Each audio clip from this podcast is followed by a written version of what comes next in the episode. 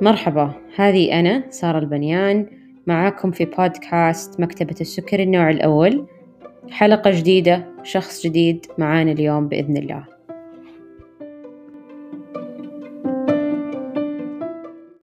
السلام عليكم ورحمة الله وبركاته. اليوم معاي آه، بصراحة المعروف لا يعرف. يعني أنا ما راح أعرف عنها. آه، أنا مباشرة راح أطلب من أم نيرة المعروفة على تويتر واللي لها تأثير واسع على أهالي السكريين والمصابين بالسكري نفسهم. أن تعرف على نفسها وتعطي نبذة عنها. يسعد مسائك وجميع السكريين. يا رب بكل خير. أنا أم منيرة ومحمد مصابين بالسكر. آه، في عمر المراهقة آه، تجربتي كانت معهم تحدي. آه، عندنا صولات وجولات مع السكر بإذن الله راح وخصوصا في المدرسة وراح يعرفونها السكريين من هذا اللقاء بإذن الله. بإذن الله. طبعا اليوم آه، إحنا مخصصين حلقة بعنوان آه، الأم والسكري النوع الأول مع المدرسة. و... وأعتقد أنه ما في أحد ممكن يعطي خبرة من زوايا متكاملة أكثر من أم محمد بحكم أن عندها يعني بنت وولد. فأكيد يمكن يختلف حتى التعامل يمكن في مدارس البنين عن مدارس البنات. آه، موضوع مثل كذا جدلي في بداية كل قبل شهر من بداية العام الدراسي دائما نلاقي تويتر آه، نلاقي كثير ناس يتناقشون في هذا الموضوع يواجهون مواقف آه، محبطة لهم. فنبدأ بأول سؤال. أول شيء أنا أبغى نبدأ من البدايات. هل تشخصوا أبنائك أثناء يعني المراحل ذكرتي في مرحلة المراهقة تشخص صح؟ لا منيرة شخصت يعني هو الاتفاق بين أولادي أو التشابه أنهم شخصوا قبل العام الدراسي الجديد بشهر أو أكثر حبتين يعني. التشالنج لما أو التحدي لما الطفل يتشخص قبل المدرسة إنه ما يكون الأم تصير تفكر كيف أنا أتأقلم مع السكر وكيف أخليه هو يتأقلم مع السكر مع المدرسة. فأنا أبغى تقولي لي كيف هذا الشيء أثر على استعدادك النفسي واستعدادهم هم في بداية تشخيصهم مع السكر لما رجعوا للمدرسة؟ آه شوفي منيرة آه تشخصت آه قبل الدراسة كانت لسه مخلصة المرحلة التمهيدية شخصت على دخول الأول ابتدائي. يعني واجهت مو تحدي وبس يعني حتى كنت مستصعبة الموضوع. يعني الناس تدرس وأنا لسه ما سجلتها بالمدرسة. يعني الأسبوع التمهيدي هذه بنتي ما حضرته ولا ثبت لها ملف في أي مدرسة. لأني كنت خايفة ومتوترة ولا أنا عارفة إيش راح يواجهني أو يواجه بنتي. آه، كان خوفي أكثر شيء من الهبوط. يعني ما خفت من الارتفاع. الشيء آه، الثاني بداية الإصابة. آه، قابلها جهل. يعني ما مم. كنت النوع الأول والتعامل معاه ولا حتى طريقة هو عمل الإنسولين. يعني حتى عمل الإنسولين أنا مو فاهمته. فكان بعد ما هي دخلت المدرسة كل حرصي وأنا أتكلم مع المرشدة الطلابية إنه بس قيسوا سكرها قبل وجبتها. آه، اللي ساعدني يعني في أمور مع النيره ساعدتني إنه المدرسة جنب بيتي. يعني أقدر بأي لحظة وأروح على رجولي. ما عندي أي مشكلة في مسافة في باص في إنها تفر الحارات وإنها تأخرت وإنها لا. ما في انتظار عند باب المدرسة. مباشرة تنتهي حصتها تطلع تلاقي أبوها عند الباب. ما كنت خايفة من أشياء إلا الهبوط فقط وإنه أحد يحللها وقت الوجبة. آه كنت على الصافي والعكر. يعني كان أصعب اثنين ممكن التعامل معاهم. فوقتها كنت أعطيها الجرعة قبل آه، ما تطلع من البيت وتطلع للمدرسة تاكل وجبتها فعملت لها جدول خلف آه، أحد الكتب. وطلبت من معلمتها الأساسية بالفصل إنه قبل ما تطلع هي من الفصل على آخر الحصة قبل ال break تحلل البنت. البنت كانت لسه عمرها ست سنوات يعني صعبة إنه أخليها تمسك قلم الوخز وتحلل. وممكن بعد إنها تخاف وما تحلل فكانت بس تكتب لي القراءة. كانت يعني أيام عصيبة أنها تجيني على ارتفاع وكذا. آه بعد إصابتها بثلاث شهور أنا دخلت بال group اللي هو ابناؤنا سكر. وكانت البداية آه، مرة جميلة وعرفت منها حساب الكارب وعرفت نشاط الأنسولين وعرفت منهم أشياء كثيرة. آه، بعد سنة من إصابتها حولت على النوفورابيد واللانتوس. بعد حلوة ومش بطالة. لكن مشكلتنا وين؟ بوقت الوجبة إنه يكون في ارتفاع. ترجع لي على البيت 300 400 يعني كان في خطأ. أنا أنا مو عارفة وين. ما كانت تاخذ معها النوفورابيد للمدرسة؟ ما كان في أحد راح يستخدمه لها. ولا إنه أجازف أخلي طفلة إنها تاخذها. آه، مع إنه كنت آه، يعني في حساب الكارب. بس صعب التعامل مع الطفل. فأرشدتني واحدة من الأمهات الله يجزاها خير على اللي هو الاكترابت قالت لي جربي وشوفي النتيجة. ففعلا يعني كانت تصحى الصباح وهي بسريرها أعطيها الاكترابت لأن يبتدي عمله بعد الحقن بنصف ساعة. تاكل وجبتها عندي وتروح على المدرسة وأعمل لها اللي هو الوجبة نفسها. اليوم بكرة بعده على مدى الأسبوع كامل وكل يوم أزيد 1 يونت وأقارب قراءات عشان أعرف أي نقطة أو عدد الوحدات يلي مناسبة لبنتي. آه بعد ما ترجع لي طبعا هي طلعتها من البيت إلى رجعتها ست ساعات يعني الحمد لله مو الوقت اللي مرة مرة طويل.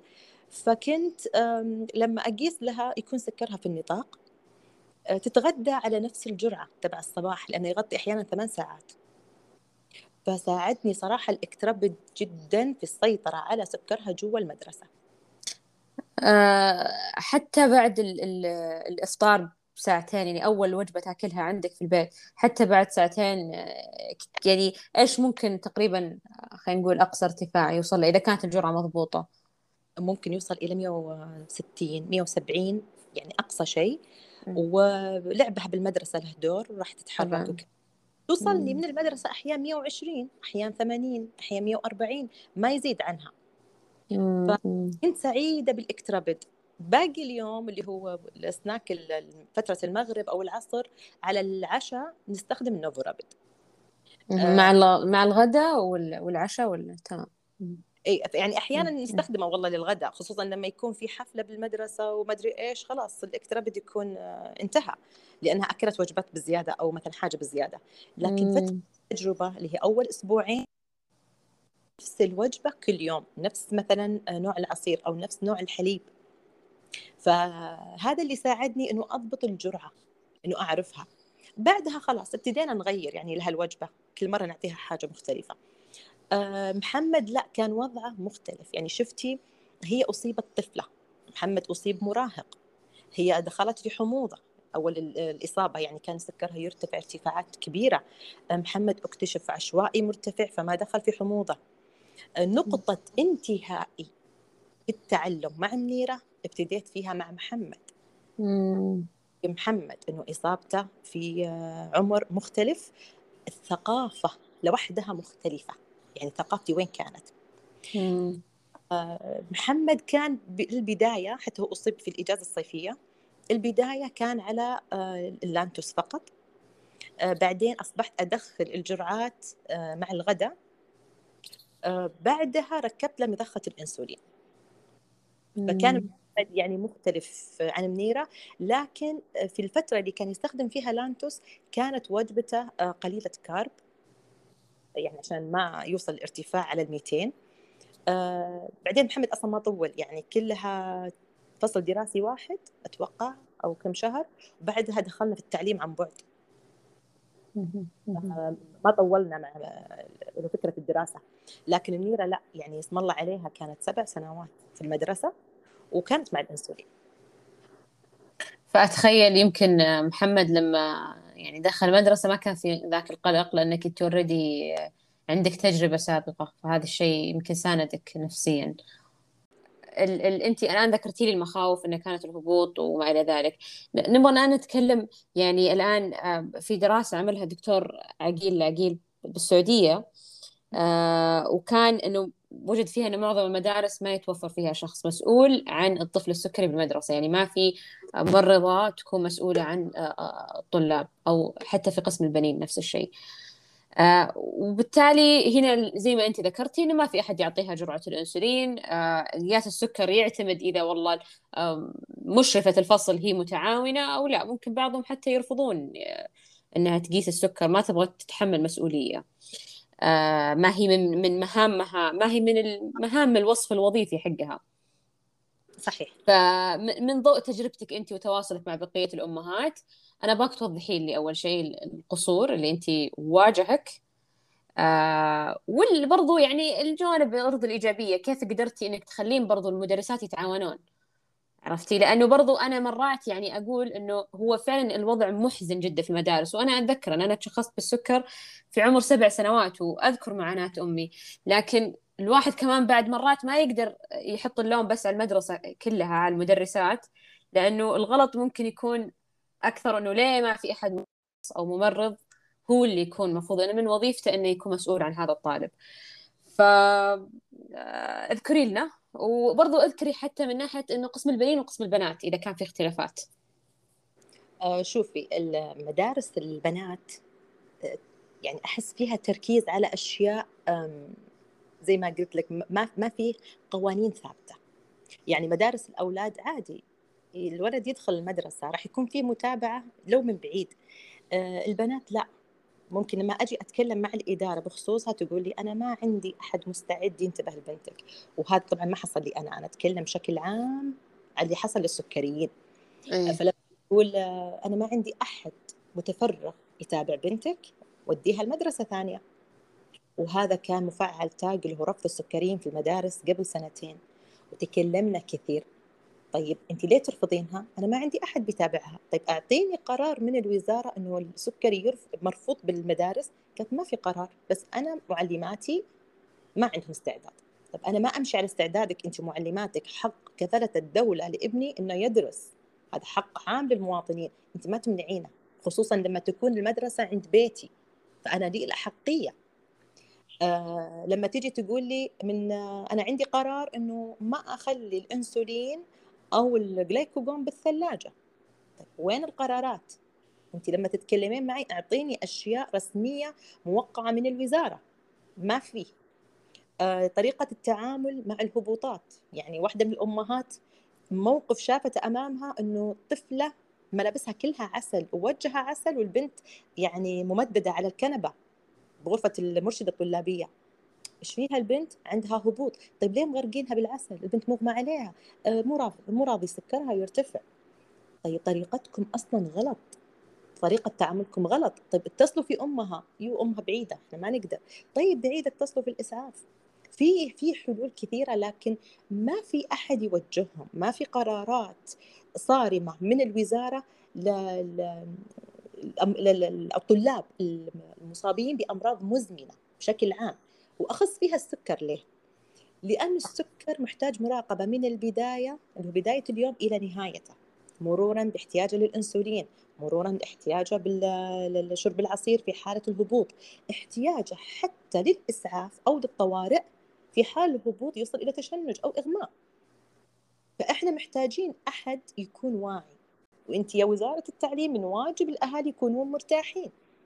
يعني مو معقولة أودي بنتي الصباح للمدرسة أو ابني وأقول لا إن شاء الله استودعتك ربي خلاص أنت انتبه لاغراضك أنت انتبه لحاجاتك أنت انتبه مثلا شعورك.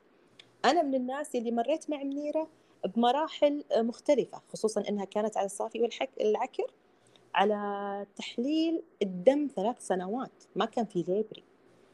ما كان في هو أجهزة ال CGM.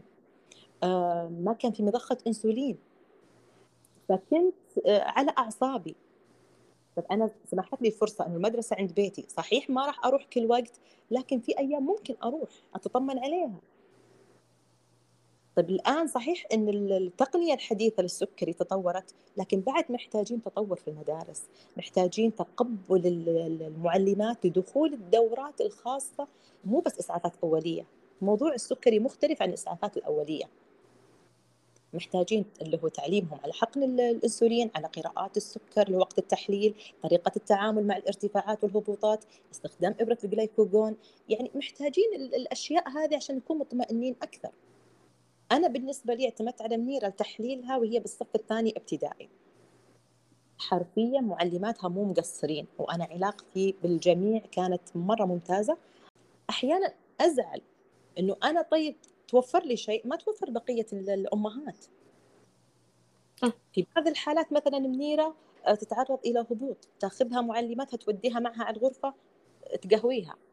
تعطيها تمر والقهوة وتعطيها شوكليت وكذا. طيب غير بنتي ما لقى أحد. لكن أنا كنت مسوية قاعدة قدام منيرة إنه آه نقطة مهمة إنه لما سكرك ينزل ما تطلعي من الفصل. فكانت تقول لي أنا لما ينزل وأقول للمعلمة تقول لي روحي على المرشده قلت لها المرشده وين؟ وانت وين؟ يعني فرق بعد الفصول. لو صار لك هبوط في أي مكان وطحتي ما حد راح يعرف عنك. خروج من الفصل ما في. قالت لي طيب لو أشرب العصير والمعلمة تخاصمني؟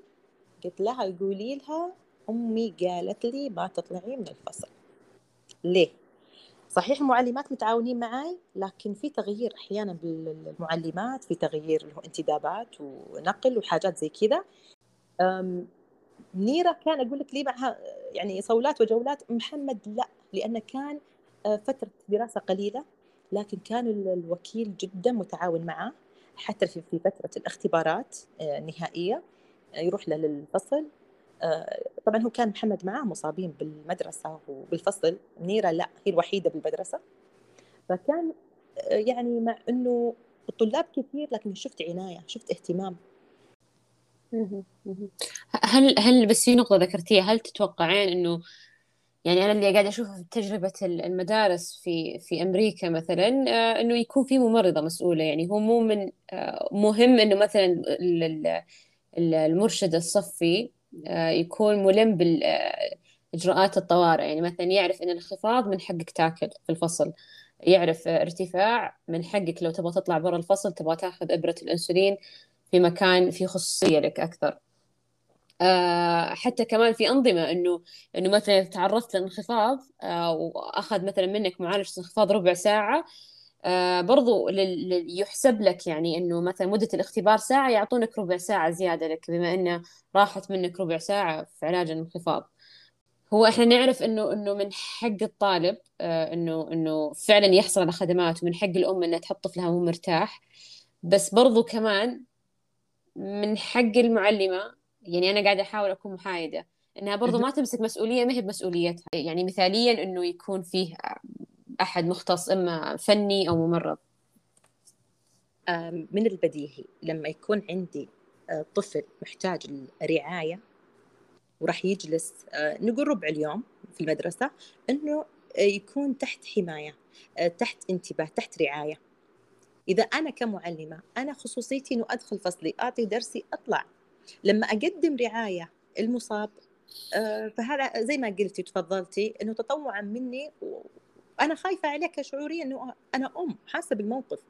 لكن من المفترض إنه في كل مدرسة ممرض أو ممرضة.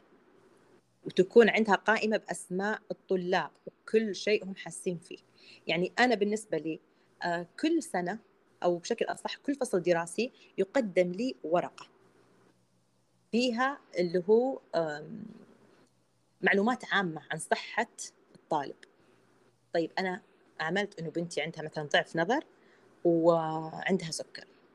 ما لقيت رعاية في السكر وما لقيت نحطوها في الصفوف الأمامية عشان ضعف النظر. ليه؟ طيب ليه تسألون؟ ليه الأوراق هذه رايحة جاية؟ هل هي مجرد لملء الملفات؟ لازم يكون في حلول.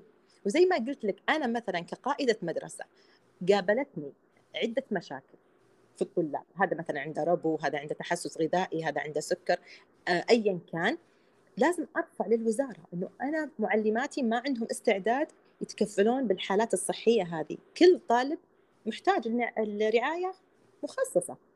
لا لازم يكون عندي غرفة متكاملة تعتبر عيادة مدرسية متكاملة تعالج جميع الحالات الموجودة عندي، أنا قبل ما أستقبل الطالب يكون عندي قائمة بالأشياء الموجودة فيه.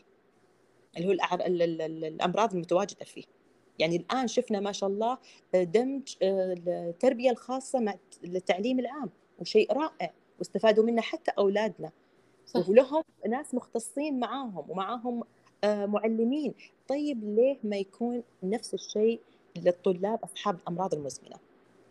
وزارة التعليم هي المظلة الأساسية لجميع ما يحدث في المدارس فلازم يكون فيه عين تراقب جميع الحالات. الآن يمكن آه، عرفنا المسؤولية اللي المفروض أنها تكون على المدرسة واللي المفروض أنها توجه يعني يصدر فيها قرار من قبل وزارة التعليم وزارة الصحة يكون في بينهم تعاون. لكن إيش في شيء طيب؟ يعني خلينا نقول هو على مسؤولية الأم أو الطالب أو الطالبة المصابة في المدرسة. طبعا الطالب أو الطالبة على حسب الفئة العمرية. خلينا نبدأ أول شيء بالوالدين. يعني إيش إيش المسؤولية على الأم؟ آه، لما تدخل بنتها المدرسة آه، شوفي أنا بالنسبة لي أول شغلة آه، علمت بنتي إنه هي تنتبه لمشاعرها في الهبوط والارتفاع. يعني مو بس تلعبين وخلاص وانتهينا مع البنات أو بالفصل أو تخجلين من إنه تقولين أنا حاسة بمشاعر هبوط مثلا تقولين للمعلمة. لا ما تسكتين. الشيء الثاني عملت أنا box الوجبة تبع الأولاد. فيها خمسة ريال وعلبة عصير. هذه عليها sticker اسمه اللي هو عصير الطوارئ والخمسة معاه بنفس الكيس مغلفة اسمها ريال طوارئ أو فلوس الطوارئ. هذه ما تستخدمينها إلا في حالة عندك هبوط أو أحيانا مثلا لما تنسى الوجبة أنا أكون حطتها بجيب الجانبي في الشنطة. من, نا... من ناحية آه تحليل. أنت معاك الآن Libre. بعد ما أخذنا ال Libre آه مع المضخة بنفس الفترة آه فكنت علمتها مع أنها لسه كانت ثمانية سنوات تقريبا. آه فعلمتها كيف بس تدخل على ال bolus حلو. فقط. كنت خايفة من إنها تدخل القراءة بس كنت أحب إنها هي تحلل عشان أشوف القراءة لما توصل عندي. بس علمتها على ال bolus إنها كيف تدخل ال carb.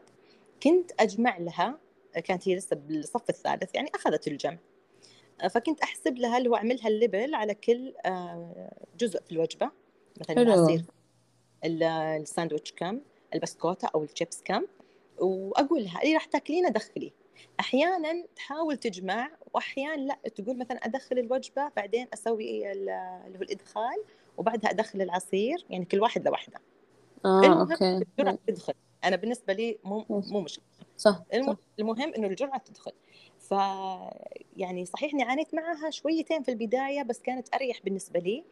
المعلمات ساعدوني في نقطة إنه لأن مدرستها دمج وزميلاتها اللي حواليها كانوا يعني عندهم بعض الصعوبات فشالوها من بين البنات وخلوها هي الوحيدة بالصف الأمامي خوفا على أحد يسحب المضخة أو أحد يعمل شيء بالجهاز وكذا.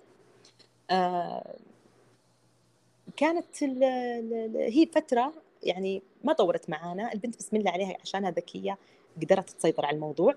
آه، الأمهات يلي معي بالجروبات نفس الشيء لما تعلموا على فكرة الاكترابت ساعدهم كثير في تجاوز أصعب مرحلة اللي هو الارتفاع أو مثلا موضوع إنه يحتاجون يروحون للمدرسة يعطون الإبرة. فكان من الأساسيات إنه انت أو أنت كمصاب بس تحلل بداية الوجبة. آه، الجرعة خلاص يكفي الاكترابت فترة عملة آه، ستة إلى ثمان ساعات كافية أنها تغطي اليوم الدراسي كامل. آه، ألاحظ البعض بعض الأمهات تضطر أنها ترسل مع طفلها عاملة. طيب العاملة ما لها خص بالمدرسة. أوكي انت أم انت خايفة. آه، انت يعني حاسة إنه طفلك محتاج رقابة. المدرسة توافق أساسا ان تقعد العامله جوا والله في في بعض المدارس ممكن ترضى. آه، لأنهم من ضمن القوانين يكون في مرافق مع المصاب. طيب أنت الآن إحنا ما راح نتكلم عنه من ناحية الإصابة بالسكر.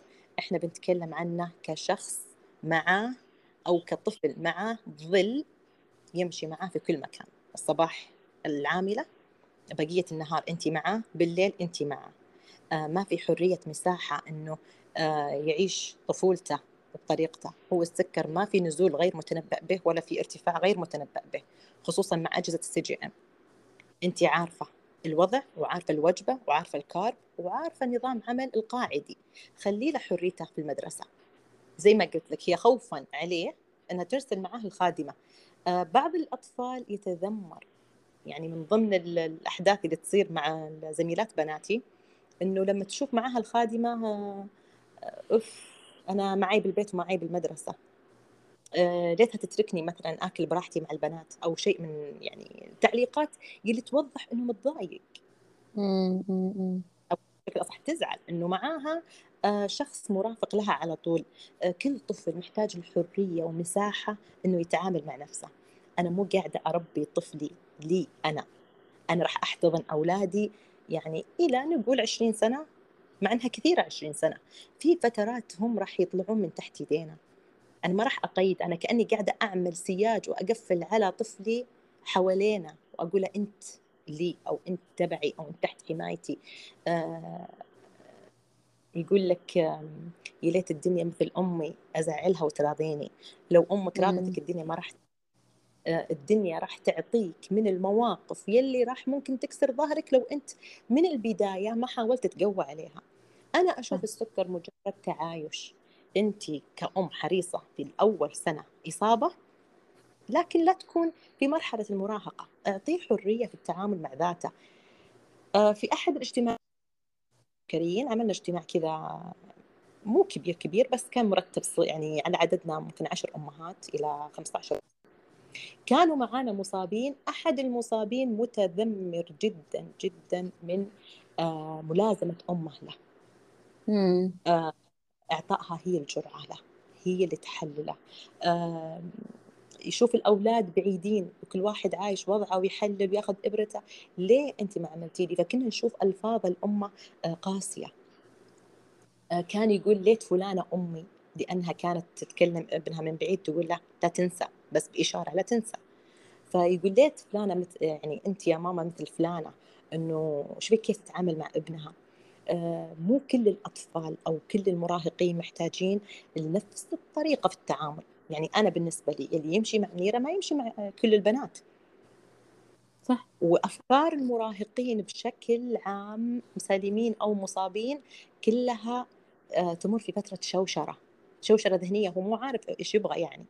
فانت من البداية تكونين قوية؟ يعني أشوف الامهات كيف تنفض لما تشوف الهبوط مع طفلها. آه ف يعني معليش يا سارة صرنا نشوف الأطفال يأخذون الإبرة من وراء أهلهم. ليه؟ عشان شعور الهبوط يخلي الأم تخاف وتحضن. انت اشبعي طفلك عاطفيا؟ احضني بوسه مهما كان حتى لو يكون أطول منك أعطي. أعطي أعطي عاطفه لا تخلين أشياء بسيطة تأثر فيه. يعني واحدة من البنات كانت بالمدرسة ما تأخذ إبرتها نهائي. ليه؟ خلي سكري يرتفع خليني أموت أرتاح. وش لف أموت أرتاح؟ إلا أنه شايفة في تصرفات من الأم مو مريحتها. إحنا مم. نتعامل مع المراهقين بأسلوب انت انخفضي. لا تطلبي منه يرتفع لك. يعني لما نجي نتكلم مع أولادنا إنه خلاص كبروا. هو كبير. لا هو ما كبر. إحنا ما زلنا إحنا في هذا العمر وإحنا أمهات نحتاج إن إحنا نصغر عقولنا حبتين معاهم. عندنا جزء من العاطفة وعندنا جزء من العقل لكن المراهق عنده عاطفة ما عنده عقل. تعاملينا آه، ما بين الكفتين. عقلانية في أمور وعاطفية في أمور راح تكسبينه لكن لما أشوف انت ملاصقة له دائما دائما حتى الغير مصاب يعني. لما تكوني ملازمة له دائما في حركاته في تصرفاته في سلوكياته في أعماله في علاقاته راح ينفر منك. إحنا نحاول نجذبهم إحنا ما نبعدهم. الشيء الثاني أنا لما أربي أولادي على القوة فانا ما اربيهم لي. أنا أربيهم لنفسهم للمجتمع هم أبنائي لكن أبناء الوطن. آه لما أربيهم على القوة والقيادية أربيهم لنفسهم. ليه؟ لأن مقبلة عليهم حياة. عندهم آه، معارك راح يخوضونها في هذه الحياة. مرحلة جامعية ومرحلة وظيفية ومرحلة الزواج ممكن ابتعاث ممكن يكون مو في آه عائلته. راح يكون في مجتمع غير مجتمع العائلي وممكن يكون في وطن غير وطنه. فأنت لا تقيدينه. لا تقيدينه بسلوكيات آه، ممكن هو يرفضها. أحيانا تجي الأم عاطفية لكن الابن أو البنت بشكل عام يكون قوي شخصية. فلما أنت تقيدينه بسلوكياتك وعاطفيتك راح تخلينه متمرد عليك أنت. آه بعض الأمهات تقول راح أركب له مثلا Dexcom أو MiaoMiao عشان توصلني القراءات بالبيت. طيب وصلك إنه في هبوط أنت إيش راح تتصرفين؟ راح أتصل في المدرسة طيب وصلك إنه في ارتفاع أنا بروح المدرسة عشان أعطيه إبرته. أنا مو ضد المراقبة وبالعكس هذا شيء رائع إن اجهزه ال CGM ساعدتنا نحن نتابعهم في أماكن بعيدة حتى لو في وطن غير وطننا صح. لكن أعطيه حريته إنه هو يتعامل مع سكره خصوصا لما يكون في عمر العشر سنوات وأعلى شوي انه راح يكون قادر بس أعطوهم شوية ثقة وشوية حرية صح صح صح, صح. يعني كلام من ذهب صراحة. أم فعلا أم أم يعني وذكرت بنفسي فعلا. يعني أنا أتذكر أنه آه، لما أعطيت الحرية والثقة وجدت حتى نفسيا أنا صرت متقبلة السكر أكثر لما كنت صغيرة. طبعا. آه، أكثر من مرحلة اللي تحسين تحت ضوء الأم في كل نقطة. صحيح. أنا عندي محمد الآن لما مثلا يجي تنبيه بالمضخة وأقول له يعني إيش تنبيه هذا يا ماما؟ يقول لي ارتاحي ارتاحي. كذا يعني هز يده ارتاحي ارتاحي.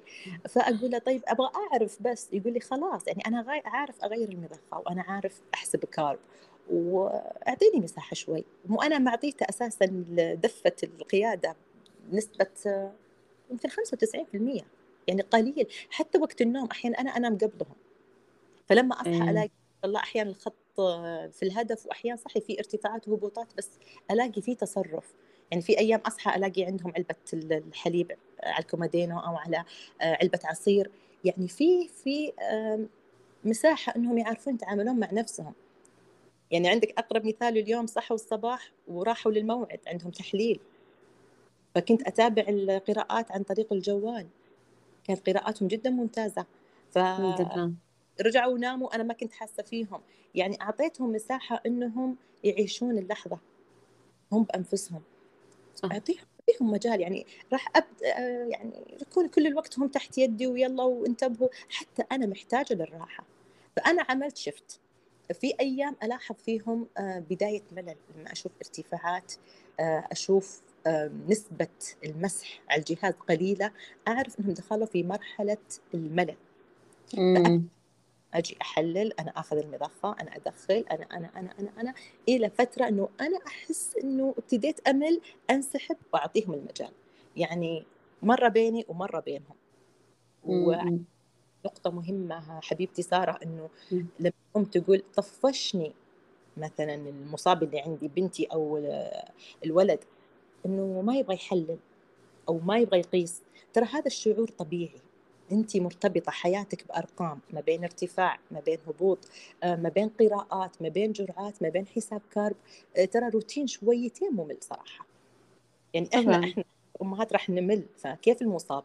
فلا تلومينا ولا تكثفين عليه محاضرات إنه سكرك و و والى آخره. أنا بس أشوف محمد ابتدى يطفش يسحب يده أجي أجلس معه. طيب إحنا شو نقول للدكتورة لما تشوف المنحنى مرتفع فوق يا ماما؟ إيش راح يصير؟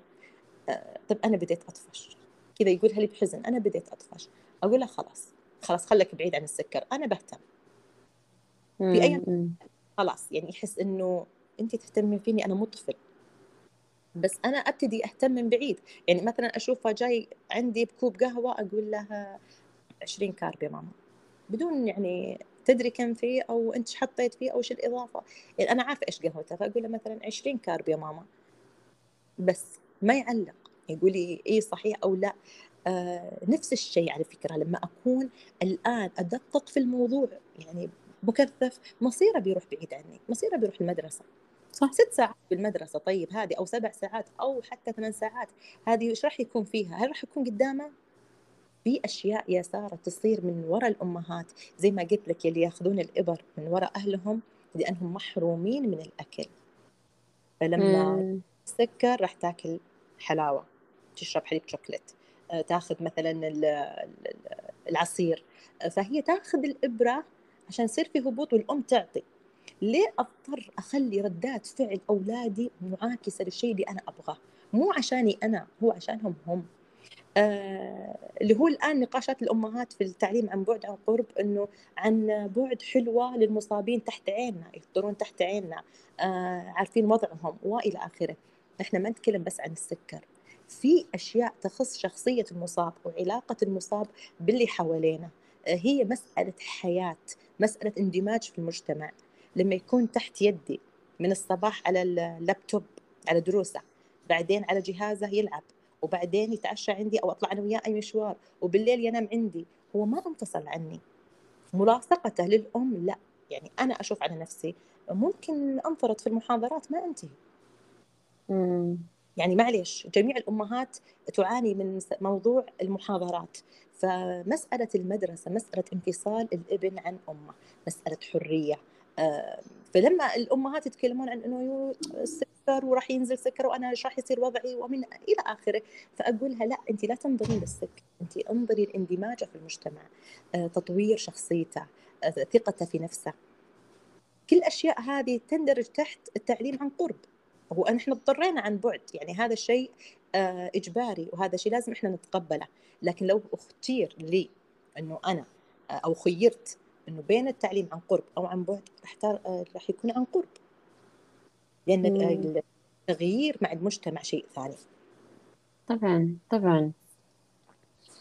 أم طيب أم يعني في نقطة ثانية اللي هي تخص أكثر الطالب أو الطالبة اللي عندها سكر نوع أول اللي هو إنه مواجهتهم أحيانا للتعليقات أو تعليقات خاطئة سواء من قبل زملائهم أو من قبل المدرسين أو أي عضو تدريس في المدرسة فهل واجهوا من تجربتك أو سمعتي قصص وكيف تم التعامل مع ذلك؟ آه، شوفي أنا بالنسبة لنيرة كانت آه، يعني مدللة في المدرسة. هذا الشيء أنا ما حبيته. يعني مو طلابية. ها محتاجة حاجة يا ماما وكذا. حتى هي من نفسها صارت تقول يا ماما قولي للمرشدة ما عاد تجيني. يعني كل شوي تشوفني يا منيرة محتاجة كذا. يعني حتى في أيام لما يكون عندها يعني مثلا نزول بالسكر وانتهى عصير الطوارئ زي ما نقول آه، تضطر تلتفت على صاحبتها. هي صديقتها معاها من أول ابتدائي فعارفة بوضع منيرة إيه. فتقول لي فلوسي جيبي لي عصير. أو مثلا فلانة معك عصيرك أعطيني ليه ما أبغى أضطر للمرشدة؟ آه، منيرة ممكن أخذت مني الصفة اللي هو آه، كرهي للشفقة. إيه. أو مثلا يا الله الله يساعدك. الله الله بيساعدني بدون ما تقولينها بوجهي يعني معليش. الشيء الثاني آه، ما تعرضت للتنمر لكن سمعت وشفت. يعني بعض الأمهات تقول الطالبات يمتنعون عن اللعب مع بنتي لأنها عندها سكر ممكن تسبب عدوى. غريب. كيف يعني فهمت البنت عدوى. آه لازم آه تثقيف المجتمع على فكرة بشكل عام سواء مجتمع مدرسي أو عائلي هذا من الأشياء الضرورية. آه إنه مثلا البنت لما تيجي تاكل شغلة آه تاخذها من يدها زميلتها وتقول لها راح يرفع سكرك أو مسكينة عندها سكر أو كذا. إي آه، هذه هذه أنا واجهتها في المدرسة. يعني من أحد الزميلات قد قالت لي كذا و... كان جدا شيء مزعج. آه، والجرح الداخلي عكس التصرف لما أنا مثلا زي ما قال لي مرة محمد إنه لما أتعرض للتنمر طبعا خارج السكر لما أتعرض للتنمر آه وقتها أنا انجرح لما أنتم تحلون الموضوع مع المرشد ترى أنا ما يكفيني. أنا ما يكفيني. وفعلا الجرح الداخلي هذا انت كيف تعالجينه؟ ايا كان التصرف مع الطالب الآخر آه، ما راح يغطي الفجوة اللي صارت داخل هذا الشخص. لكن زي ما قلت لك التثقيف العام. يعني الآن في اليوم العالمي للسكر إيش نشوف في المدارس؟ إيش نشوف؟ آه طاولة من إلى عليها إفطار صحي. فيها عصير وفيها وفيها تمر. طيب هذه كلها ترفع السكر. آه فيها مثلا آه زي ما نقول مقاطع عن السكر وعن طريقة مسببات الإصابة بالسكر أو عمل الأنسولين أو أو إلى آخره. هذه كلها ما تنفع الطلاب. ما تنفعهم. إذا أنت تتكلم مع طالب مصاب أو غير مصاب كلهم ما راح تنفعهم. أنت لما تتكلم تتكلم عن أنه المصاب شخص مندمج مع المجتمع أنه محتاج آه، لرعاية أو مثلا آه، الانتباه أنتم يا أصحابة. يعني منيرة كانوا زميلات يطالعون بوجهها كل بداية حصة فتقول مش فيه؟ يقول بنشوف أنت وجهك تغير ولا لا؟ لو نزل سكرك أو ما نزل. آه، في أحيان لما يشوفونها مزاجها مش ولا بد أو زعلانة من شيء آه أنت مثلا عندك ارتفاع أو عندك هبوط محتاجة شيء. آه لازم لازم نعزز قيمة العلاقات الداخلية بين الطلاب لما يكون هذا متنمر في شيء وهذا يرمي الكلمة وانتهينا. إذا أنا قاعدة أعلم أولادي بالبيت أنه مشاعر الآخرين عليها خط أحمر. ما حد لبسها إذا كل أم راح تفهم طفلها هذا الشيء راح يفهم. إحنا نصنع أولادنا نفسيا من أجل المجتمع بشكل عام مو بس لنا إحنا. لما أربي أولادي ما أربيهم لي. هم لهم محيط خارجي. يعني هو المسألة أكيد يعني شبكة معقدة. طبعا. و... و... لكن أنا أعتقد يمكن الجزء الجوهري فيها هو البيت. يعني إذا البيت كان أساسه قوي حيكون آه، التأثيرات الخارجية أضعف. يعني أنا البيت أسميها زي اللقاح. يعني الواحد ممكن آه، يتعرض بعدها لي آه، يلتقط أي عدوى من سلوكيات خاطئة أو أفكار خاطئة لكن يقدر على طول يفرمتها لأنه عنده مناعة من البيت. ف... ف... فأنا كذا يعني أشوفها صراحة. وأذكر أنا على سالفة التعليقات يمكن عشان يعني مسا... يعني لأي أحد يستمع ما يحس إنه هو الحالة أذكر لما كنت في الجامعة يعني وأنا كبيرة يعني. أعتقد سنة ثانية جامعة. آه، كانت معي طالبة آه، زميلة في الصف. فكانت كل ما تشوفني مرات أحيانا يعني ما أكون مثلا نايمة زين ويوم طويل محاضرات ومرات أنعس بالمحاضرة. فكانت تقول للي جنبي إن قوميها لا يكون فيها انخفاض سكر. فكنت مرة أشوفه تصرف مزعج يعني أقول إيش في؟ يعني فجأة تجي البنت يعني تلمسني من كتفي تقول لي سارة قومي. فأنا ألتفت أقول يعني سمي. فتقولي لا بس كانت نبهك إنه يعني تشيكين على سكرك. يعني هو شوفي ممكن هو أكيد بحسن نية. يعني هي البنت ما عملت إلا بحسن نية وبالعكس لطيف في التصرف منها وحلو حرصها لكن يعني يعني الحمد لله يعني متى أقول إنه يعني يستدعي إنه شخص ممكن ما هو قريب منك إنه يبدي هذه التصرفات؟ والله لو لو بدر مني والله أنا يوم من الأيام إنه والله مثلا عدم يعني واضح إنه مثلا والله أنا مثلا ماني مهتمة أو شيء أو أو, أو واضح إنه أنا يعني ما أمتلك سلوكيات إدارة السكر. يعني كان واضح إنه أنا حرصي حتى بالجامعة. صحيح, آه صحيح. ف, ف يعني ممكن لما تجي من من زميله يعني من صديقة مقبول. بالعكس حلو الحلو الدعم وال support من الأصدقاء القرباء مننا. فكان صراحة شيء مزعج. يعني حتى أتذكر يعني إنه ابديت انزعاجي من هذا الموضوع وأرجو إنه ما يتكرر. يعني آه بعد بعد كذا. ف... صحيح صديقات مختلفين في التعامل. اي ولأن بعد يعني يعني بقول لك شغلة كمان. هي مسألة خصوصية. يعني الصديقة لما تكون قريبة تح... عادي عندك لو اخترقت آه، هذا الجانب الخصوصي فيك. بس الغريب لا ما تتق... يعني مو الغريب بس الشخص اللي مو قريب منك ما تتقبله. يعني يعني حتى لو أبسط الأشياء ما لها دخل بالسكر حتى. آه ما ما ما في هذا التقبل. يعني هو أنا ما اقيسه بس على السكر حتى على على أمور ثانية. آه ف يعني فهذه هذه النقطة اللي أنا برضو يعني حابة إنه أقول لو واجهتوا هذه التصرفات بالعكس عادي. يعني ممكن تخبرون زملائكم إن أنا هذا التصرف ما يريحني أو ما يساعدني وأنا منتبهة لسكري وأقدر أقيسه وأقدر أتعرف على الأعراض في حال حصلت لي. آه طيب بالنسبة للنقطة الثانية اللي هي آه يعني ال ال ال كثير أحيانا نجي الأطفال والمراهقين يرفضون رفض تام إنه آه، أي شخص بالمدرسة يعرف إن عندهم سكر أول. آه، يعني إيش اللي تعتقدين مسببات حسية خلف هذا الموضوع؟ وهل هي مجرد مسألة يعني يعني يعني عشان إنه عدم تقبل هم عندهم من السكر؟ أو يمكن هم متقبلين بس لأن في تعرضوا لتعليقات جدا سلبية فصار لهم ردة فعل. وخليني قبل ما يعني تبدين بالجواب على هذا السؤال أطرح تجربتي أنا الشخصية. صراحة أنا للأسف يعني أنا دائما أقول أنا يمكن يشوفوني الحين يحسوني أنا نموذج مثالي. بس أقول لهم ترى أنا قبل كم سنة لما كنت يعني يعني أمي تعبت معي في نقطة إنه كنت في البداية كنت أقول لها آه أنا ما أبغى أحد إنه في المدرسة يعرف إلا لو أحد يعني مسؤول بس بس أنا ما أبغى كل أحد. آه أتذكر في مرحلة ابتدائية هذه كانت. يعني ما بديت أكون شوية واثقة من نفسي أكثر إلا من, من خلينا نقول في آخر المرحله المتوسطه إلى وبعدها خلاص انبنت الثقة. بس قبلها كان آه، السبب أعتقد آه، جانب منها كان يمكن ال ال ال تعرضت يمكن الصورة سلبية يمكن المدرسة لما كانوا في البداية أو ما تشخصت لما كانوا الزميلات يعرفون يعني الاهتمام الزايد وما إلى ذلك. والنقطة الثانية اللي هي إنه آه سالفة كيف إنه ممكن ال ال الطفل آه إنه يتعلم كيف يرد. يمكن أنا أنا لما كنت صغيرة آه لما يصير لي موقف ما كنت أناقشه مع أمي فيمكن أمي ما كانت بالضروري وقتها تقدر تساعدني لأن لو أمي عرفت كانت بتساعدني تقول لي سارة ردي عليهم أو أو قولي لهم كذا كذا كذا.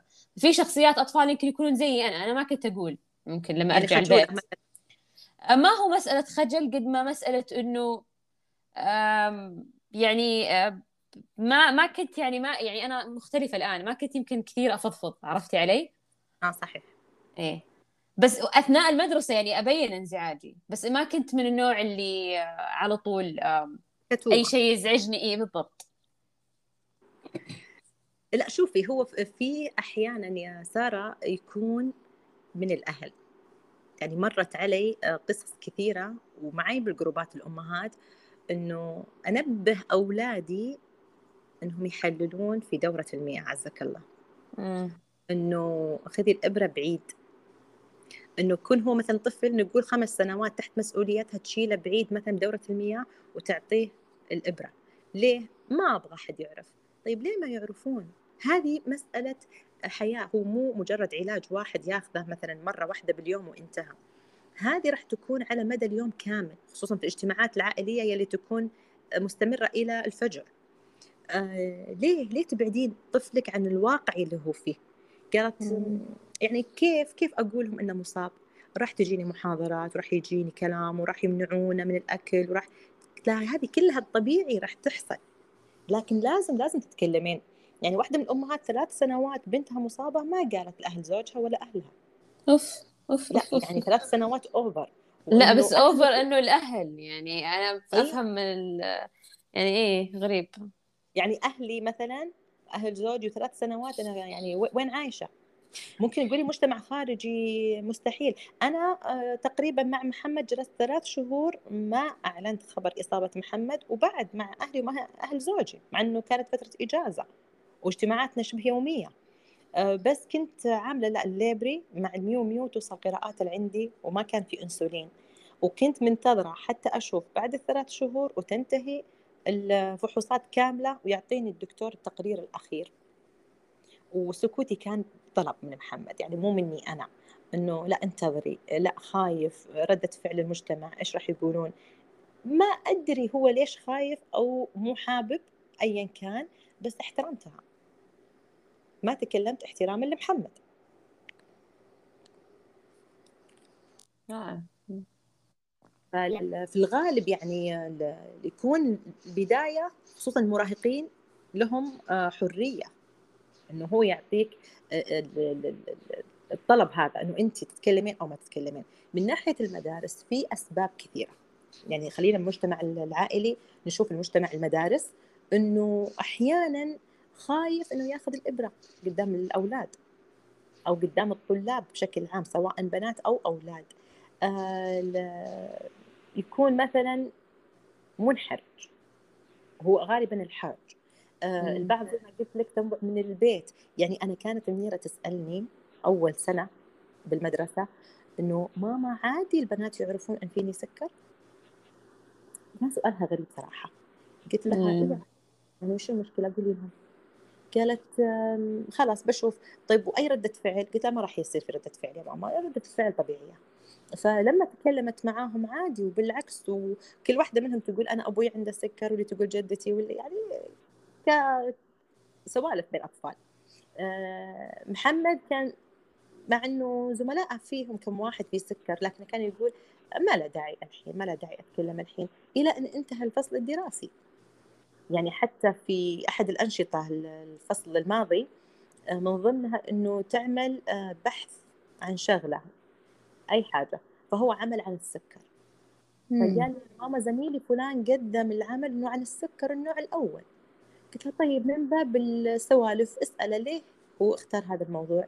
قال يعني عشان أقول له فيني سكر لا أنا ما راح أتكلم. فأنا ما أقدر أضغط عليه خصوصا ان محمد يعني حتى بالأسواق وبالكافيهات وحتى بالجلسات العائلية الاجتماعات يطلع المظخه ويدخل القراءات ويحلل قدامهم عادي. بس إنه بالمدرسة ما يبغى أحد يعرف ولا أعرف ليه. يعني حتى هو لما أسأله يعني طالع فيني إنه أنا ما أدري بس ما أبغى. فهي فهي زي ما قلت لك حاجة نفسية في المصابين. لكن لما يكون البيت متحفظ على هذا الشيء طبيعي إنه الطفل راح يكون متحفظ أو المراهق راح يكون متحفظ على هذا الشيء. مع إنه آه، مع إنه هو بالمدرسة يستخدم يعني مضخة انسولين أو كذا بس يمكن أقصد يعني كذا كذا حيبان إنه هو قاعد يستخدم جهاز أو طبعا. طب هو إيه؟ واضح.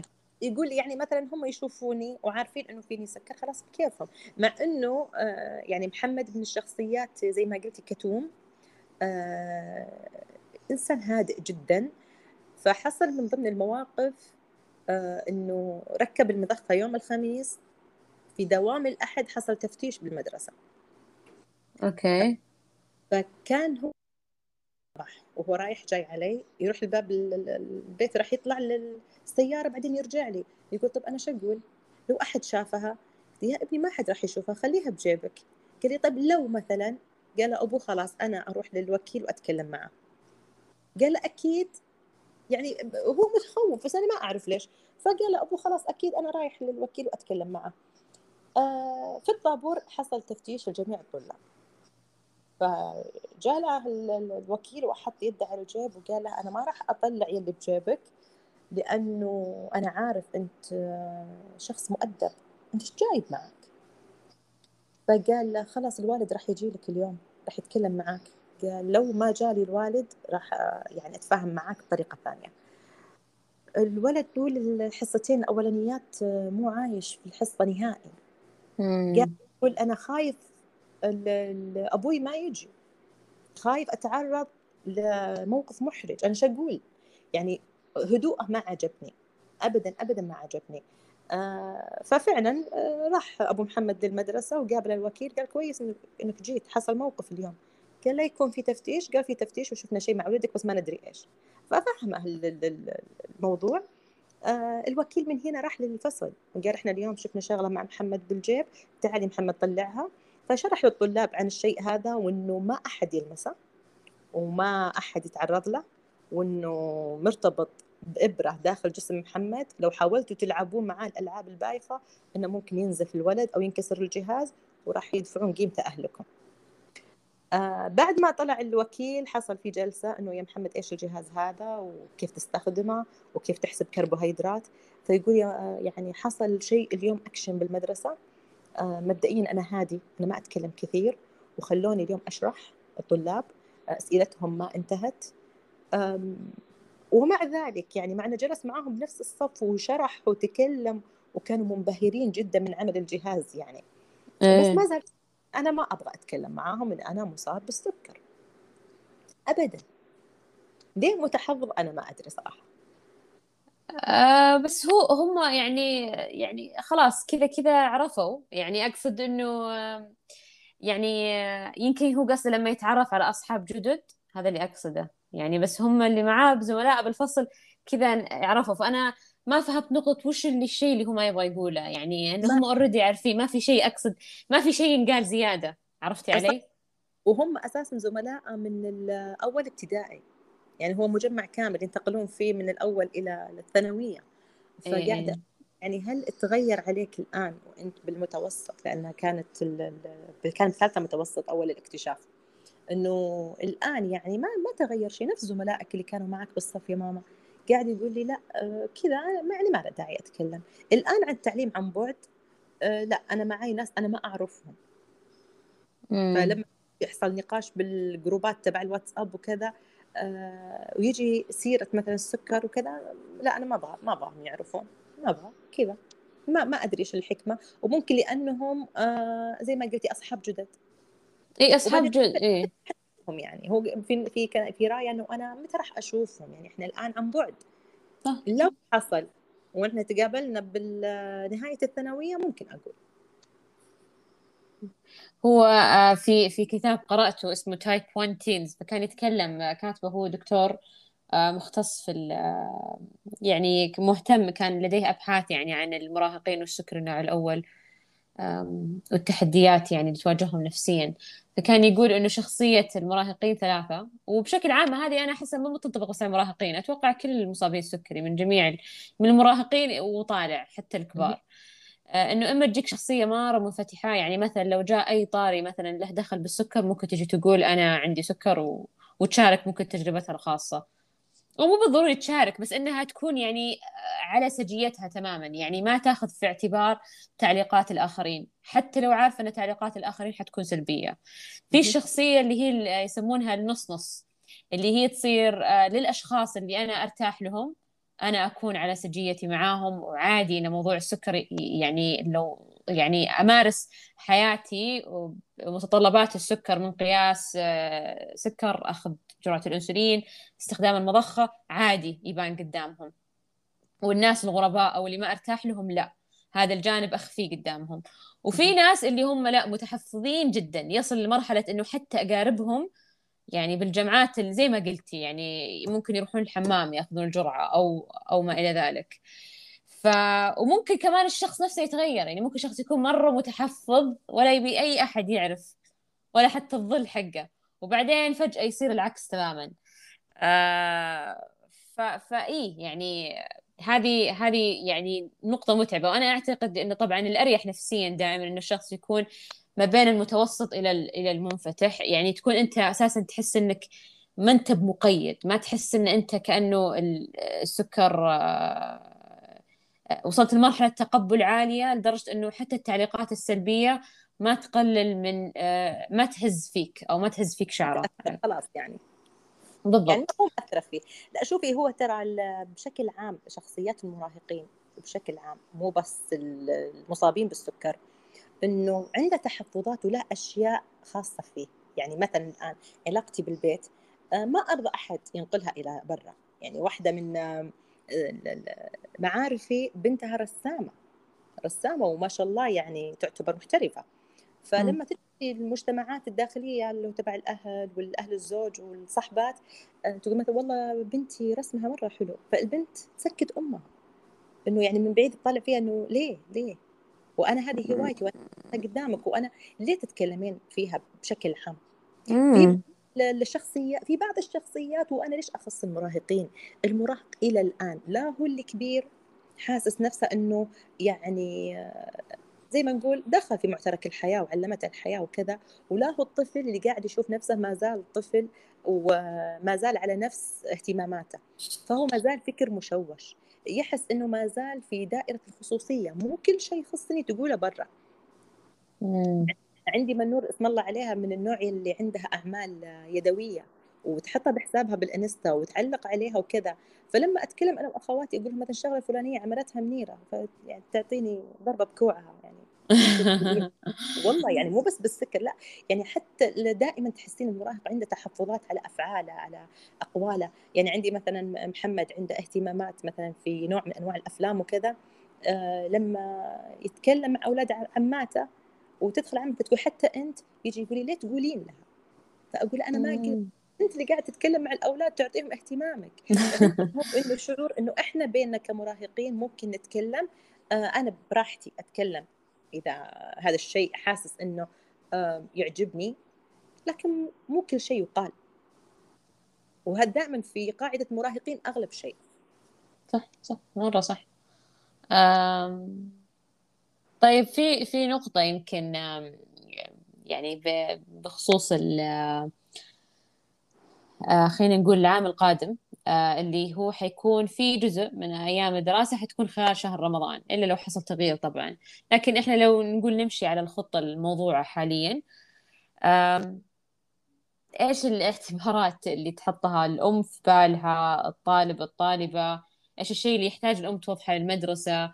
خصوصا إنه يعني آه، مثل ما هو معروف يعني مصاب بالسكر النوع الأول لأنه معتمد على الأنسولين فهو يعني في أغلب الحالات شرعا يعني غير واجب عليه الصيام بحكم إنه معرض بشكل عالي لل يعني للانخفاضات مع أو الارتفاعات مع الصيام الأكثر من يعني 14 ساعة أو 14 ساعة.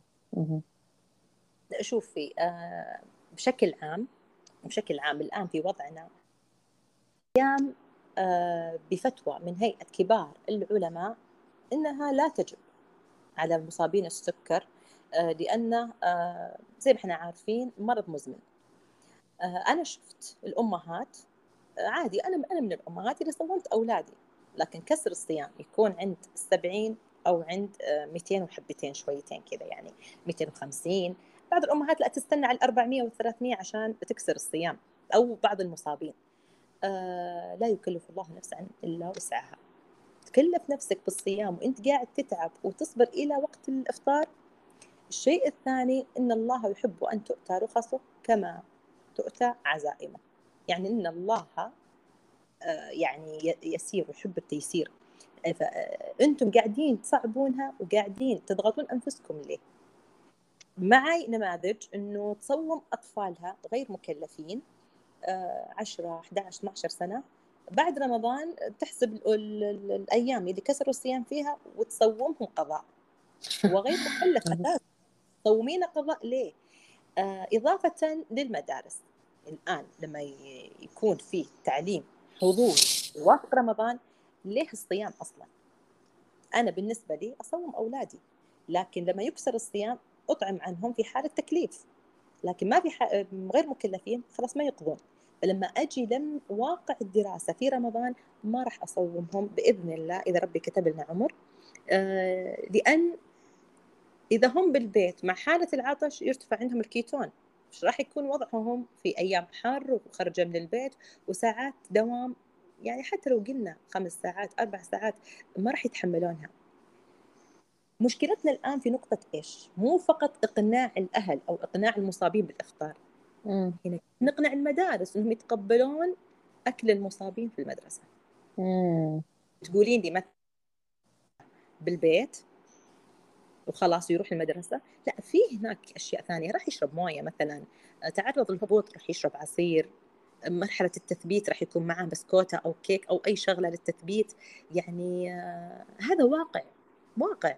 إحنا ما راح نتصور بالخيال إنه لا إن شاء الله ما راح يحصل خلاص انت صوم أو أكل وجبتك في المدرسة خلاص وانتهينا ما راح يحصل شيء. لا إحنا نتكلم مع واقع. في احتمالات تحصل أو لا تحصل. صح صح. فضروري ضروري المدرسة يكون عندهم تقبل لهذا الشيء.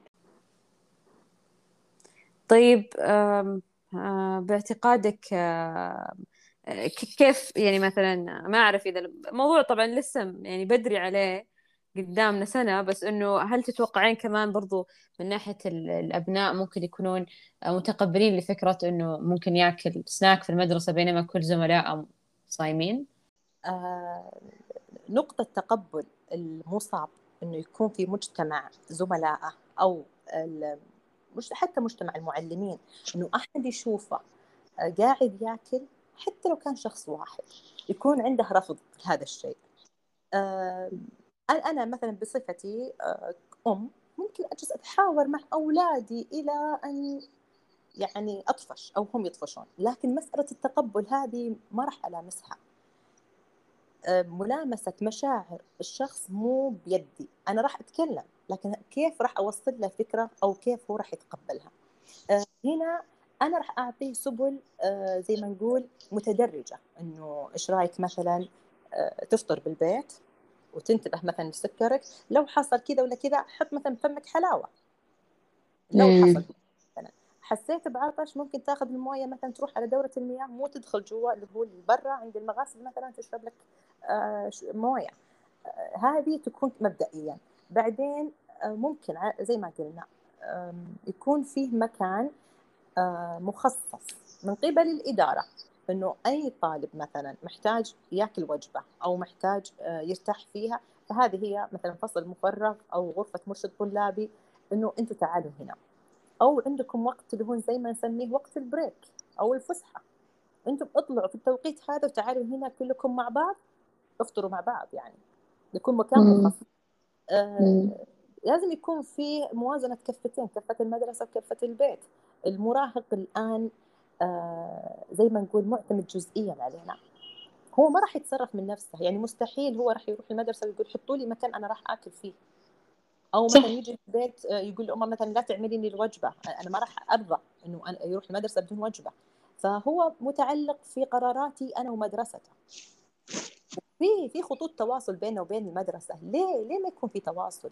يعني أنا أستغرب من الأمهات لما تقول خلاص أنا فهمت بنتي أو فهمت ابني إنه يتعامل مع الموقف الفلاني أو مثلا يقول للإدارة كذا. صحيح هم معتمدين على نفسهم لكن ضروري تدخل الأهل ضروري يكونوا الأهل بالصورة يكون الكل عارف إنه الأهل آه على مثلا آه في بؤرة الموضوع. يعني لما الطالب يجي يقول الاداره اعملوا لي كذا كذا كذا لا والله معليش. آه إحنا ما نقدر مثلا. لكن لما الأسرة تتدخل مثلا أنا على أم فلان وأم فلانة وجينا وتكلمنا راح يلبى الطلب لكن لما شخص واحد يتكلم ما راح ينفذ. فعلا. فأنا قلت لك لما أتكلم مع المراهق ما راح أقدر أوصله لنقطة القبول لكن ممكن إحنا كأهل مع المدرسة آه، نعطيه فسحة آه، تعامل مع الموضوع اللي هو مقلقه صراحة كلام يعني أتمنى أتمنى أنه يعني فعلا تفعيل أسلوب النقاش في كل شيء في السكر مو بس هذه حتى النقطة جدا فعال يعني آم آم أغلب الأمهات اللي مرتاحين في تعامل في تعاملهم مع أبنائهم مع السكري يكون النقاش عندهم في مستوى ما يكون جدال ما يكون النقاش هو فكرته إنه البحث عن حلول. إحنا ما نبحث عن أخطاء الطفل ونلوم عليه. نشوف أخطاءه نبحث. محتاجين الخط تواصل يعني مع الناس الأعلى شوي مثلا إدارات التعليم أو الوزارة نفسها. نتمنى يكون لنا صوت مسموع. طيب أعطوا مجال للمقترحات إنه إحنا نقدمها لكم. إيش الاشياء الناقصة بالمدارس؟ يعني هو مو فقط ألقي التعليم واطلع من المدرسة وانتهينا لا. إنه إيش النواقص؟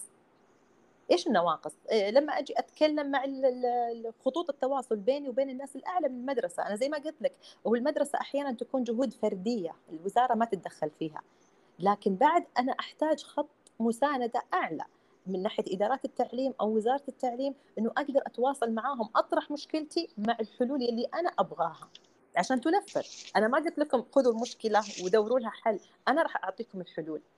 فزي ما قلت لك الحوار دائما دائما يصل إلى نتيجة. لكن لما يكون عندي مشكلة ويكون عندي الحل فلازم يطبق. فعلا فعلا. طيب آه ختاما. آه مع إنه ما شاء الله أعتقد إنه ما في ختاما معك. يعني آه كنز من الثراء آه، المعرفي معك في النقاش غير طبيعي ما شاء الله منيره الأم أحيانا ما تقدر تغير المدرسة تمام؟ خصوصا لما المدرسة ما تكون مثلا خلينا نقول المدرسة رفضت أنها تتعاون آه ما في شخص مسؤول ممرضة. آه كيف كيف الأم الاحتياطات اللي تسويها الأم في في في مثل هذه الظروف؟ آه شوفي إحنا عندنا مشكلة تعتبر يعني والله كبيرة والله كبيرة اللي هي مشكلة المقاصف. لما أجي أنا مثلا أعمل وجبة طفلي وجبة صحية. وارسلها معاه للمدرسة ويرجع لي ما أكلها إنه خجلان يفتح البوكس الصحي أمام زملائه. يلي قاعدين في المقاصف الأكل زي ما نقول قمامي. آه، اللي هو بيع الأكل من ناحية الأندومي من ناحية النوتيلا والأشياء يلي مليئة بالأصباغ والدهون المهدرجة. كل طفل يبغى يعني هذا يعني أنا أحس إنه آه، المقاصف تقوم مقام السوبر ماركت بالنسبة لنا لحياتنا يعني. لما يكون الطفل شغوف إنه يروح السوبر ماركت يقضي ويشوف الأشياء اللي هو يحبها نفسها بالمقاصف. آه، في اللي هو الحرمان الداخلي في العائلة. مثلا تجي لك واحدة من الأمهات تقول أنا أولادي ما يشربون المشروبات الغازيه أنا ما يأكلون الأندومي مثلا. لكن لما يروح للمدرسة ويشوف زميلة معاه مثلا أندومي اشتراها من المقاصف شكينا وتكلمنا ورفعنا لكن ما في من مجيب كيف أسيطر على نقطة إنه طفلي ما ينظر الأشياء هذه؟ واحدة من الأمهات كان طفلها يبيع الوجبة كاملة عشان بفلوسها يشتري الأندومي. وقالت لي أعطيني حل مع موضوع المقاصف. أنا أبغى فكرة. فقلت لها شوفي كل موجود بالمقاصف موجود بالبقالات أو بالسوبر ماركت.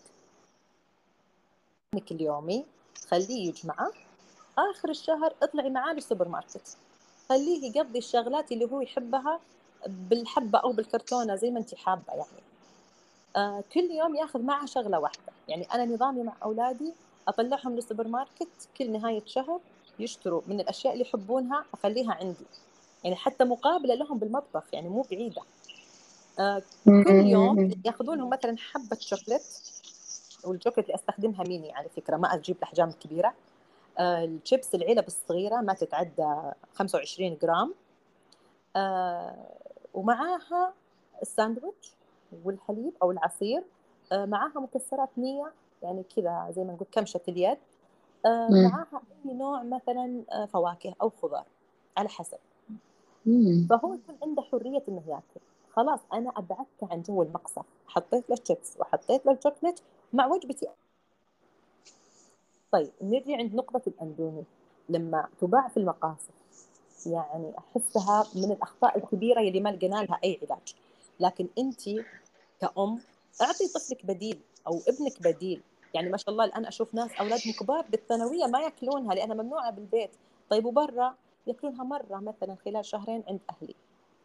آه، أنا اضطريت إني أكسر القاعدة وأجيبها لبيتي لكن أطبخها بطريقتي أنا بالبهارات تبعي بخضاري أطبخها كنودلز أو ramen أو بالطرق اللي هم حابينها لأن آه زي ما أنت شايفة تحديات ال social media اللي هو ال eating show سوت في أولادنا هواي صراحة وتجربة الأكل الشرق آسيوي.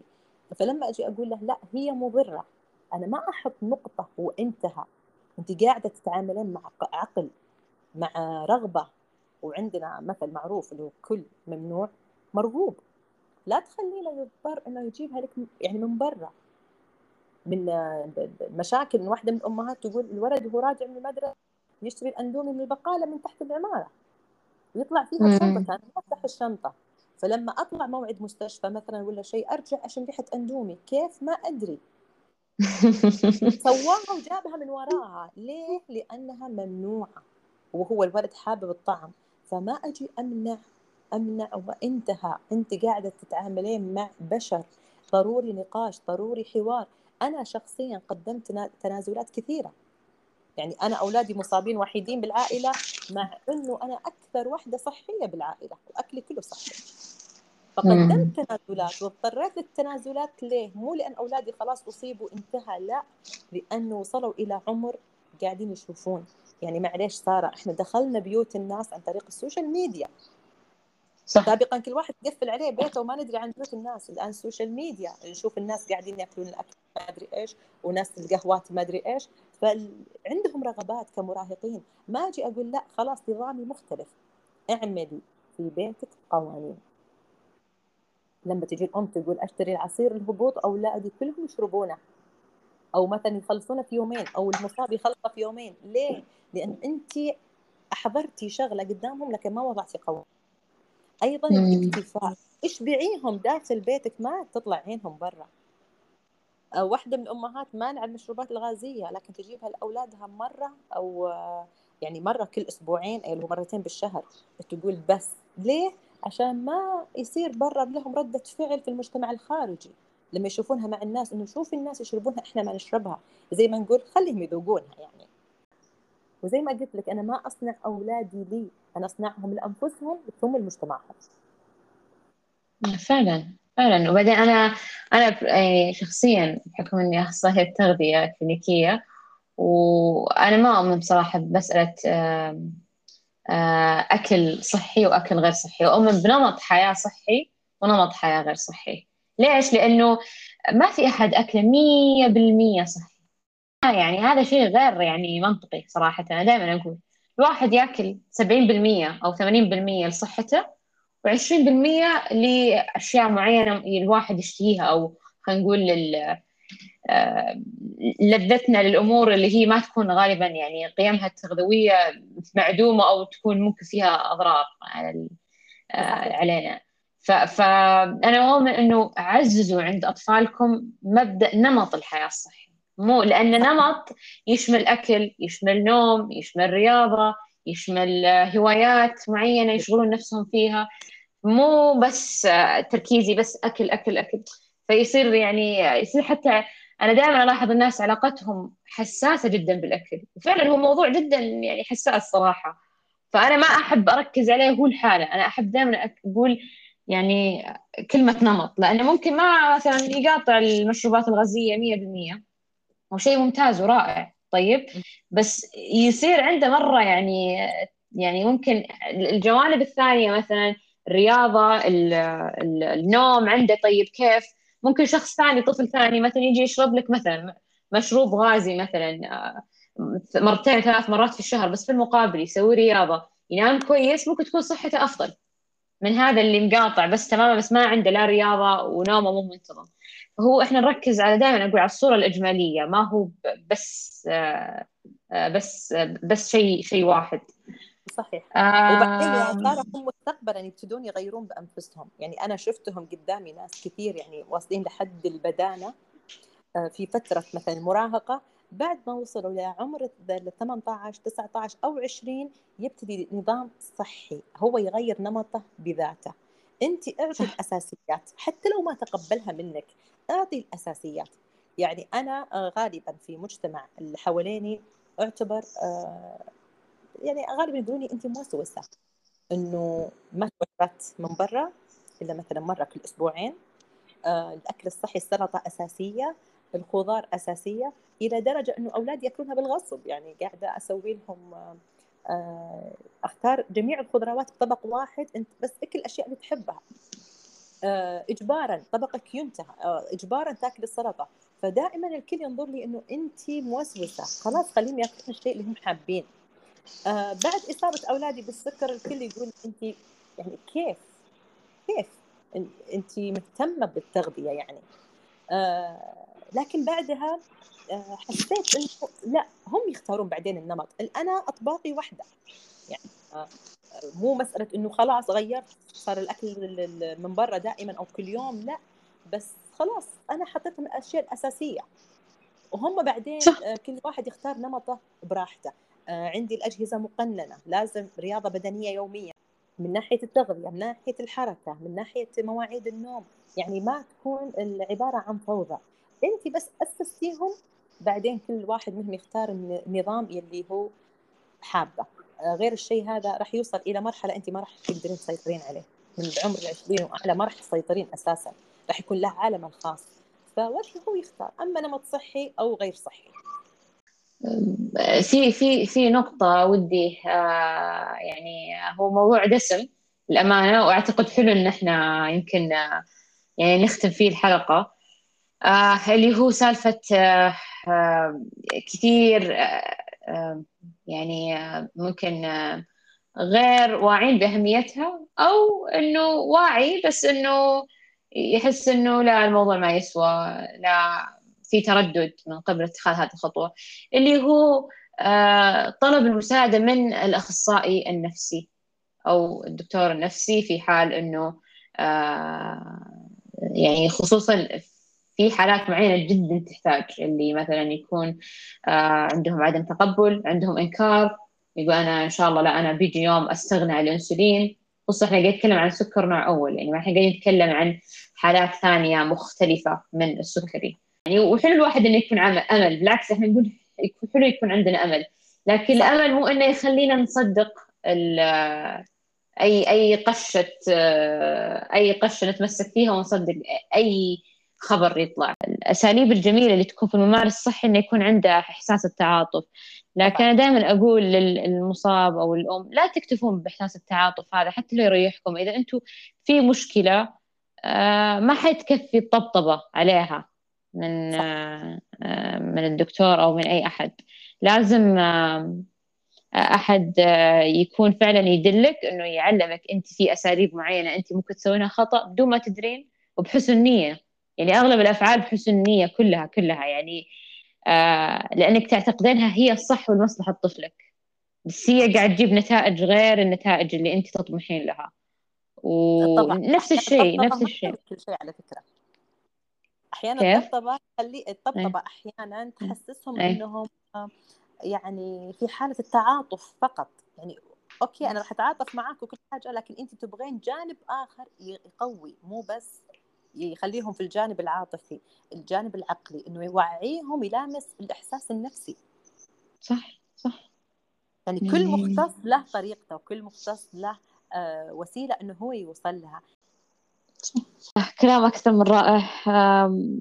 أنا كنت آه، متأكدة أن هذه الحلقة بنطلع منها بجوانب عديدة.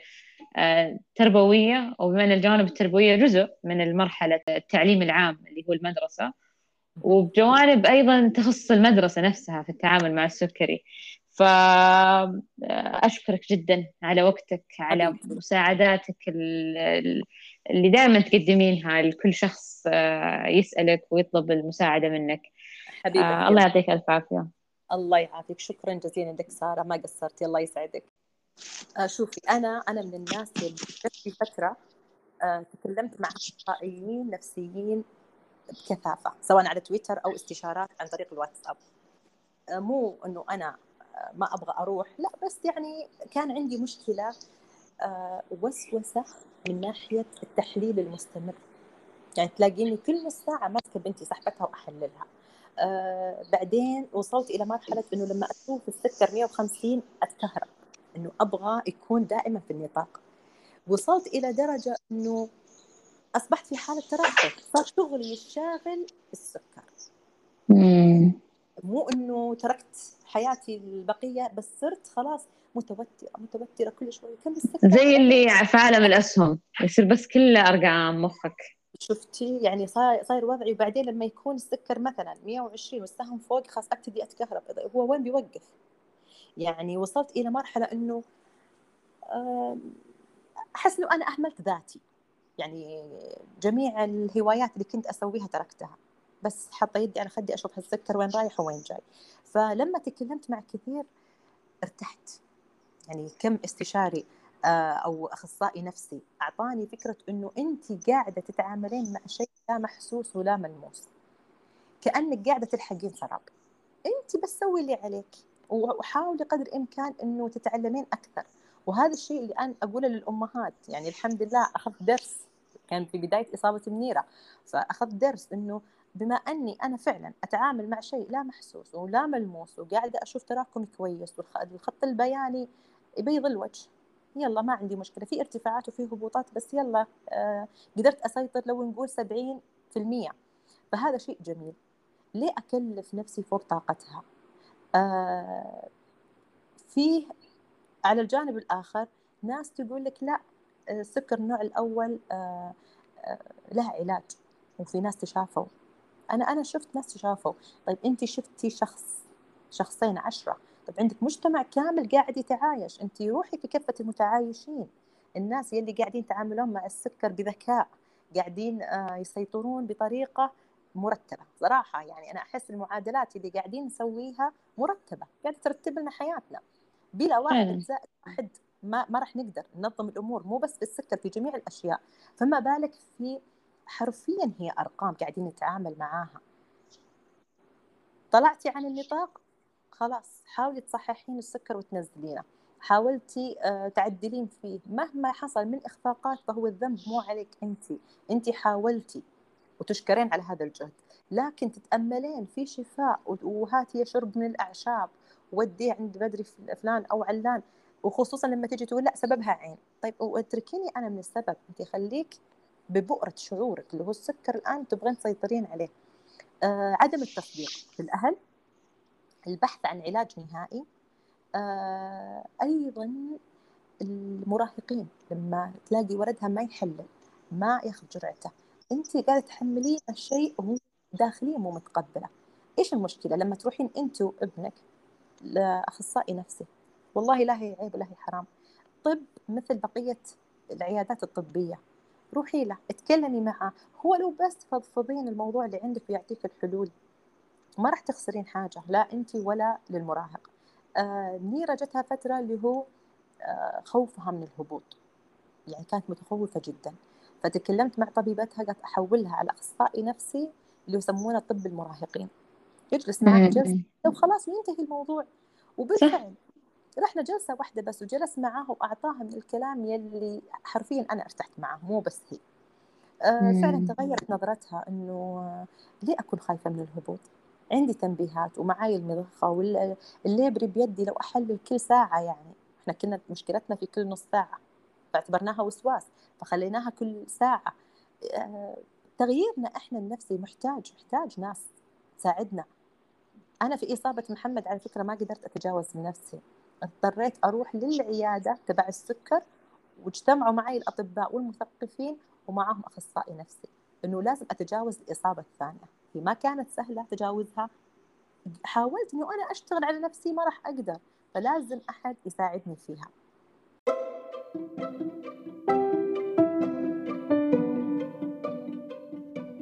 أعزائي المستمعين أتمنى في آه، نهاية حلقة اليوم أنها أضافت لكم بعض آه، الاقتراحات اللي ممكن تطبقونها مع أبنائكم.